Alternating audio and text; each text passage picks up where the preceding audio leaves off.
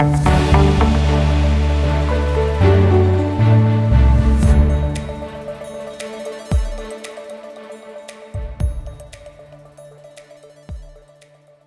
niin, tervetuloa jälleen kerran kuuntelemaan Nordea varallisuudenhoidon sijoituspodia. Täällä on tänään vähän ohennettu kokoonpano. Äänessä on Ville Korhonen. Hei kaikille. Ja allekirjoittanut eli Antti Saari. Ja jos nyt lähdetään tästä oikeastaan siitä, että mitä tässä nyt on tapahtunut viime kuukausien aikana, niin voisi kyllä melkein sanoa, että osakemarkkinat on äh, kivunneet murheiden muuria myöten, eli siellä kaiken näköistä huolta ja murhetta on tuossa ollut. Yhdysvaltain pankkihuolista, velkakattoa ja ylipäätään näihin äh, nousseiden ohjauskorkojen vaikutuksiin tai niiden talousvaikutuksiin, mutta siitä huolimatta niin tuosta syys-lokakuun vaihteesta niin osakekurssit aika mallikkaasti on nousseet ja itse asiassa jos katsotaan globaaleja osakesijoituksia euroissa, niin ei olla kuin ihan muutaman prosentin päässä sieltä vuoden 2022 alun huipputasoilta niin hullulta kuin se nyt tässä tietysti ehkä kuulostaakin. Mitäs tota, Ville, korkopuolella sielläkin on nähty jo tänä vuonna vähän plusmerkkisiä tuottoja. Viime vuosi oli hieman vaativa. No viime vuosi oli aivan äh, karmea tuottojen osalta, eli se korkojen nousu paino joukkolainojen arvoja, mutta tänä vuonna on päästy sitten jo plusmerkkisiin tuottoihin, eli vuoteenhan lähettiin jo aika mukavilta korkotasoilta. Tällä hetkellä näyttäisi siltä, että Yhdysvaltain korkohuiput jäi sinne viime vuoden syksyyn. Ja jos muistan oikein, niin Saksankin kymmenvuotisen lainan korkohuippu, onko se helmi vai maaliskuulla, eli se kovin korkojen nousu on tasaantunut ja sen myötä sitten joukkolainatkin on päässyt taas tuottamaan. Niin onko siinä vähän semmoinen, että nyt kun ne korot sit on nousseet, niin ne joilla niitä joukkolainoja nyt on siellä salkussa, niin pääsee nauttimaan niistä korkeammista koroista? No se on juurikin näin ja ää, mun vähän arvaus on, että tuossa aikaisempina vuosina, kun ne korot oli erittäin matalalla, eli Euroopassakin Saksan valtiolainakorot oli miinuksella, yrityslainojen korko oli hädintuskin plussan puolella, mä en usko, että sijoittajat on niin kuin aktiivisesti hirveästi rahaa laittanut näihin joukkolainan-sijoituksiin, mutta nyt kun me katsotaan näitä rahastomerkintöjä, niin sieltä kyllä nousee yhtenä esimerkkinä nämä euroalueen yrityslainat. Siellä on niin kuin aika runsastikin tullut sijoittajien rahaa niihin, ja mikä siinä on sijoittaessa, kun korkotaso on hieman päälle 4 prosenttia – se on jo aika mukava tuotto ja aivan erilainen tuottonäkymä kuin mikä se oli silloin muutama vuosi sitten, kun korot oli 0, jotakin. Joo, kyllähän siinä on vähän, vähän ehkä käynyt sillä tavalla, että nyt kun ne korot on näinkin korkealla, niin nyt sijoittajan kannattaa kyllä vähän muistutella mieliin ja katsoa sitä omaa sijoitussuunnitelmaa, että onko siellä omassa salkussa sen suunnitelman tota, määrittelemän tai määrittelemä määrä niitä joukkolainasijoituksia vai pitäisikö niitä mahdollisesti lisätä? Et, niin kuin tuossa sanoit, niin ehkä aika epätodennäköistä, että jollain niitä siellä liikaa on tässä tilanteessa. No ei niitä varmaan niin kuin liikaa siellä pääse olemaan, että, että aika, aika paljonhan se suomalaisen sijoittajan niin kuin salkun selkärankaa monella on siellä osakesijoituksissa, mutta kyllä tietysti – salkkuun saa lisää sitten hajautusta niillä joukkolainoilla ja nyt kun korot on näin mukavalla tasolla, niin voisi sanoa, että nyt on, on mukava aika tehdä joukkolainasijoituksia. Ja tässä vuonna, tänä vuonna on nähty sitä kanssa vähän, että nyt se hajautus alkaa siellä taas toimia, että kun viime vuonna nämä joukkolainojen arvot ja osakkeiden arvot tuli vähän käsi kädessä alaspäin, niin nyt sitten tänä vuonna on jo nähty tuossa maalis- tai helmi-maaliskuussa, kun oli näitä pankkihuolia ja sitten miksei nyt tässä tota, myöhemminkin keväällä, että kun osakekurssit menee alaspäin, niin silloin ne joukkolainojen arvot tulee ylöspäin, kun tämä tota, kovin rahapolitiikan kiristäminen alkaa olla takanapäin ja inflaatiokin alkaisi vähitellen sieltä sitten rauhoittumaan, niin se, se kokonaisuus kyllä vielä, siis ei pelkästään niin, että siellä joukkolainapuolella on huomattavasti paremmat tuottonäkymät kuin pitkään aikaa, vaan myöskin se hajautushyöty on kyllä jälleen kerran voimissaan siellä ja se on ehkä myöskin tärkeä ero siihen viime vuoteen, että kun viime vuonna tosiaan niin oli melkeinpä sama, että oliko sijoittanut osakkeisiin vai joukkolainoihin, niin tuli aika, aika lailla lunta tupaan siellä matkan varrella, niin nyt ne sitten kyllä tasaa jo ne joukkolainasijoitukset aika oleellisestikin niitä, tai sitä salkun vaihtelua. Ja se on tietysti semmoinen ominaisuus, mitä sijoittaja toivoo, kun sijoittaa tuollaisia. Viime vuosi oli tästä näkökulmasta kyllä ihan täysin poikkeus. Joo, to, siis tuossahan on ihan niin kuin, voisi sanoa, että palattu normaaliin. Eli se, jos viime vuosi oli hyvin poikkeuksellinen sijoitusvuosi, niin kyllä oli tavallaan aikaisemmatkin. Eli se tämä salkun hajautus, mistä puhuit, silloin kun korot oli siellä lähellä nollaa, ei ne paljon värähtäneet suuntaan tai toiseen, huolimatta siitä, minkälaisia talouslukuja saatiin tai mihin talouden suhdanne näytti olevan menossa. Nyt me ollaan ihan erilaisessa tilanteessa, kun ne korot on niin kuin normaalitasoilla jälleen. Nyt ne reagoi myös sitten talouslukuihin ja talouden näkymiin ja inflaatioon ihan toisella tavalla. Tämä on, tämä on erinomainen pointti ja lisä, lisähuomio tähän. Mitä sitten keskuspankit, mitä sieltä on nyt odotettavissa tästä eteenpäin, kun nyt koroista kerran puhutaan? No ohjauskorot on nostettu jo aika korkealle tasoille. Yhdysvalloissa ollaan päälle viidessä prosentissa.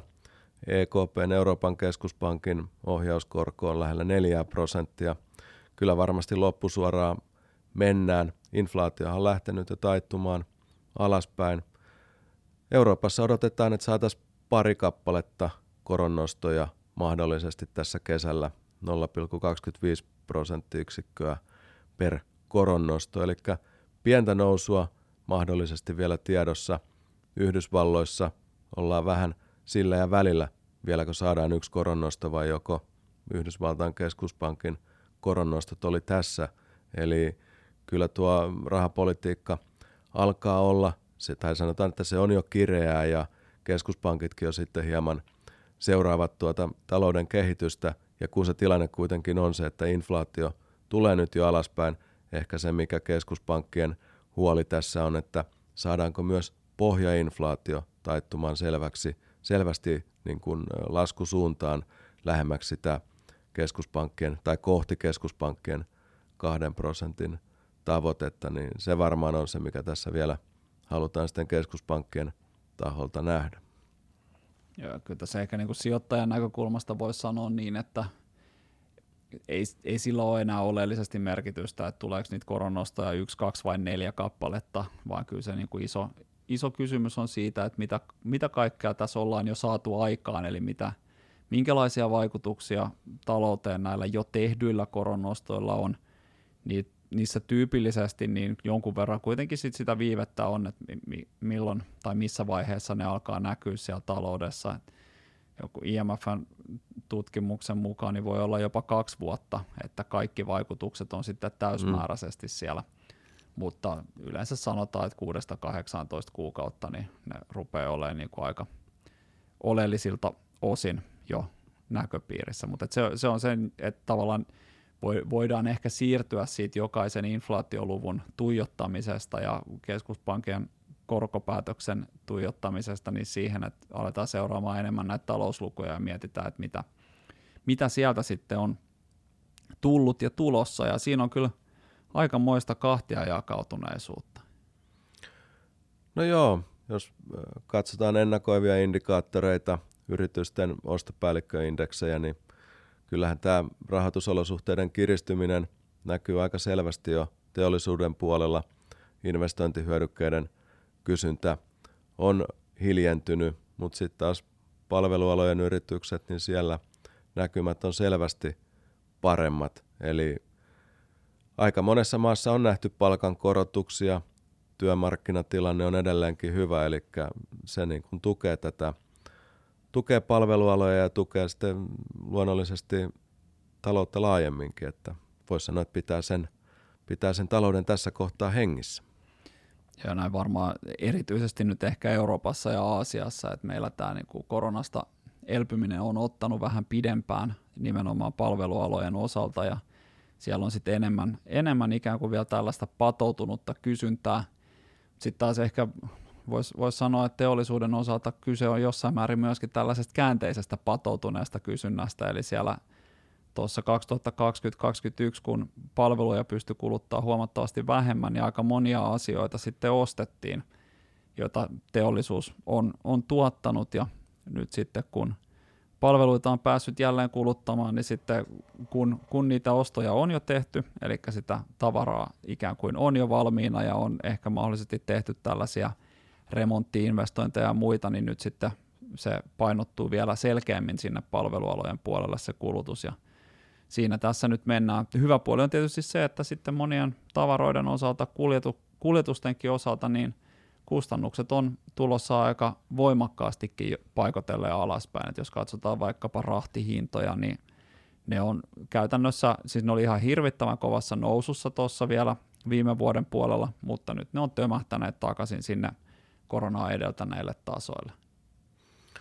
Joo, nämä on niin kuin isoja kyllä nämä hintaheilahdukset tuolla yrityksille, että jos miettii esimerkiksi tuottajahintainflaatiota, jota luonnollisesti energian hinnat pitkälti silloin määritti, nämä tuottajahintainflaatiohan oli pahimmillaan tuolla vuoden päivät sitten, niin oltiin 20, jopa 40 prosentin hintojen nousuissa vähän maasta riippuen, mutta nyt tuottajahintojen nousu on niin kuin tullut todella vauhdilla alas, että ollaan jo aika pienissä prosenttilukemissa ja kuukausitason muutokset on olleet jopa negatiivisia, eli energian hinnat sielläkin tietysti ajurina, mutta jos muistan oikein, niin onkohan öljyn hinta tällä hetkellä, niin se on noin, noin 40 prosenttia alempana kuin se oli vuosi sitten.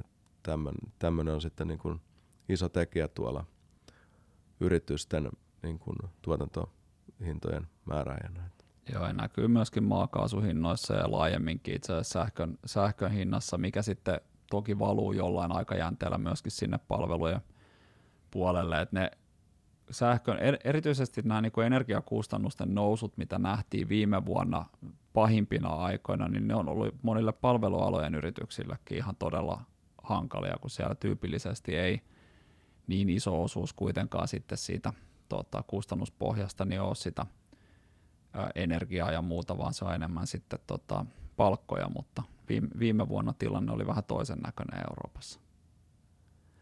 Siitä, siinä ehkä niin kuin aika merkittäväkin muutos, ja sitä, sitä nyt vielä kyllä tässä ehkä vähän mietitään myöskin, että miten paljon se sitten loppupeleissä parantaa sitä tilannetta, ja toki jos haluaa optimisti olla, niin voi ajatella, että tässä nyt sitten palvelualojenkin osalta niin se kustannuspaine on kyllä hellittänyt riittävän oleellisesti, että siellä sitten ollaan, ollaan pääsemässä vähän parempaa ja välttämättä niitä hin, hinnankorotuspaineitakaan ei sitten ole ihan samalla tavalla. Tämä siis, jos haluaa olla optimisti. Mutta kyllä tässä niin kaiken näköistä huolta ja murhetta edelleen on, ja ehkä se päällimmäinen on tosiaan toi, että miten, miten sitten nämä kovat koronnostot vaikuttaa tähän kokonaiskuvaan vähän pidemmällä aikajänteellä. Et nyt kyllä hyvä puoli on se, että kyllähän tässä niin kuin, reaalinen, tai, tai sanotaan, että ostovoima paranee myös sitä myötä, että nämä energiakustannukset tulee alaspäin, että se tietysti saattaa vähän helpottaakin jopa sitä tilannetta, mutta sitten on vielä paljon sellaisia tavaroita ja palveluita, joiden hinnat tosiaan on edelleen aika merkittävässä nousussa. Se, sen kanssa tässä nyt ehkä kam, kamppaillaan, ja tämä on se murheiden muuri, mitä myötä nyt vielä pitäisi sitten – kurssien jaksaa nousta, mutta tietysti tämä niin kuin epävarmuus on yksi tärkeä syy siihen, minkä takia me ollaan pidetty osakkeet ja joukkolainat peruspainossa. Toisaalta niin kuin toisella puolella on se, että sieltä joukkolainapuolelta saa ihan todella paljon parempia tuottoja kuin mitä pitkään aikaan. Et se on tietenkin myöskin tärkeää muistaa, että kun riskejä on jonkun verran ilmassa ja sitten samaan aikaan sieltä niin kuin matalamman riskin puolelta saa paljon parempia tuottoja kuin pitkään aikaan, niin ehkä semmoista samanlaista kiirettä ei ole kuin sellaisina aikoina, kun sitten korkotuotot on ollut nollan pinnassa, niin nostaa, nostaa tuota osakepainoa. Pitäisikö meidän tuloskaudestakin muutama sana tässä mainita? Se alkaa kuitenkin olla takana päin ja jos nyt miettii globaalista näkökulmasta, niin se oli kyllä itse asiassa aika reilustikin parempi kuin mitä odotettiin. Et toki niin kuin odotuksia ehdittiin ruuvata aika huolella alaspäin tuossa tota, tuloskauden alla, mutta kyllä ne raportit sitten oli ihan oleellisesti parempia kuin mitä, mitä sijoittajat tai analyytikot uskalsi ennakoida. Ja vaikkapa Euroopan osalta, niin itse asiassa tulosennusteita myös tuleville tai tälle nyt kohta, päätty, kohta jo päättyvälle ja seuraavalle neljännekselle on jonkun verran nostettu. Yhdysvalloissa niitä tyypillisesti vähän lasketaan ja sitten niistä lasketuista ennusteista mennään yli. Siellä on tämmöinen vähän omanlaisensa sirkus näiden, näiden osalta, mutta se on siis tosiaan siellä se kuvio, mutta kokonaisuutena niin ainakin nyt sitten nämä tulosennusteiden laskut niin on kyllä rauhoittunut tässä globaalissa mittakaavassa niin ihan, ihan selkeästi ja jos näihin tota, tämänhetkisinkin talousennusteisiin päästään, niin voi hyvin olla, että nuo tulosennusteet osoittautuu vielä liiankin maltillisiksi, mutta siinä tosiaan aika monta riskitekijää vielä on, on ilmassa. Mitä sitten joukkolainapuolella? Siellä on muitakin mahdollisuuksia kuin ylipäätään se, että ne korot, korot nyt niin kuin kokonaisuutena tarkastellen niin on pikkusen houkuttelevammalla tasolla ja hajautuskin näyttäisi toimivan vähän paremmin kuin viime vuonna. Joo, jos mennään näihin meidän sijoitussuosituksiin, niin meillä on tällä hetkellä pienessä ylipainossa euroalueen yrityslainat, eli nämä investment grade-lainat, joissa korko on hieman päälle 4 prosenttia. Ja toinen, mitä sitten ylipainotetaan, niin on kehittyvät korkomarkkinat, ja siellähän korko on selvästi yli 8 prosentin. Tämä on selvästi riskisempi lainaluokka, mutta korko on kyllä pidemmän tähtäimen sijoittajalle erittäin hyvällä tasolla ja nyt kun inflaatio alkaa globaalisti hellittää, keskuspankkien rahapolitiikan kiristyminen on niin kuin päättymässä, niin kehittyvien korkomarkkinoiden lainoilla todennäköisesti on sitten tuossa tulevina vuosineljänneksinä niin ihan hyvät mahdollisuudet niin päästä mukaviin tuottoihin. No alipainossa meillä on sitten valtionlainat, mutta ei nyt moitita liikaa niitä valtionlainojakaan, myös siellä ne korot on niin kuin selvästi paremmat kuin ne on pitkään aikaan olleet. Ja se on sinänsä jopa niin vähän, vähän ehkä jopa mielenkiintoista, että nämä yrityslainat, joiden nyt pitäisi pikkusen riskisempiä olla vähän pidemmässä tarkastelussa, niin itse asiassa niiden arvot on vaihdellut vähemmän tästä vuoden aikana kuin valtionlainoja, mutta ehkä se nyt ei, se, se on ehkä enemmän tämmöinen niin kuin hauska sivuhuomautus kuin mikään tilanteen muuttuminen oleellisesti.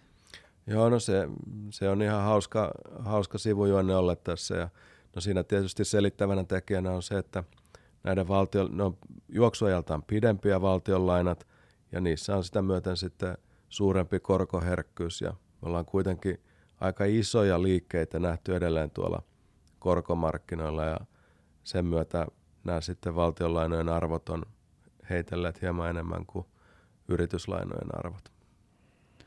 Joo, mutta siinä, siinäkin ehkä niinku tärkeä mm, sijoittajan mieltää se, että tässä ei nyt enää ole niinku oleellista, tai ei ole syytä olla hirvittävän huolissaan niiden valtionlainojen tuottonäkymistä niinku vähän pidemmällä aikajänteellä, et ennemminkin niin päin, että jos viime vuonna tuli vähän lunta tupaan, niin nyt sitä sitten niiltä osin, kun niitä viime, tai sitä viime vuotista äh, joutuu kompensoimaan, niin niitä nyt sitten taas paikkaillaan, mutta siinähän tietysti menee, niin kuin aikaisemminkin puhuttu, niin oma aikansa, että sitten noita koron nousun vaikutuksia saadaan sinne joukkolainasalkkuun kompensoitua. No sitten ehkä vielä tämmöinen, jos nyt katsoo tätä kokonaisuutta, niin ei nyt osakkeidenkaan osalta kuitenkaan ehkä ole sitten syytä heittää pyyhettä kesä, kehään, että vaikka niin joukkolainoista saa hyvää tuottoa, se pitää muistaa, mutta kyllä se kuitenkin menee sillä tavalla, että jos asiat ei mene millään oleellisella tavalla pieleen, niin todennäköisesti vähänkään pidemmällä ö, sijoitushorisontilla, niin kyllä ne osakkeet vaan niitä parhaita tuotonlähteitä on.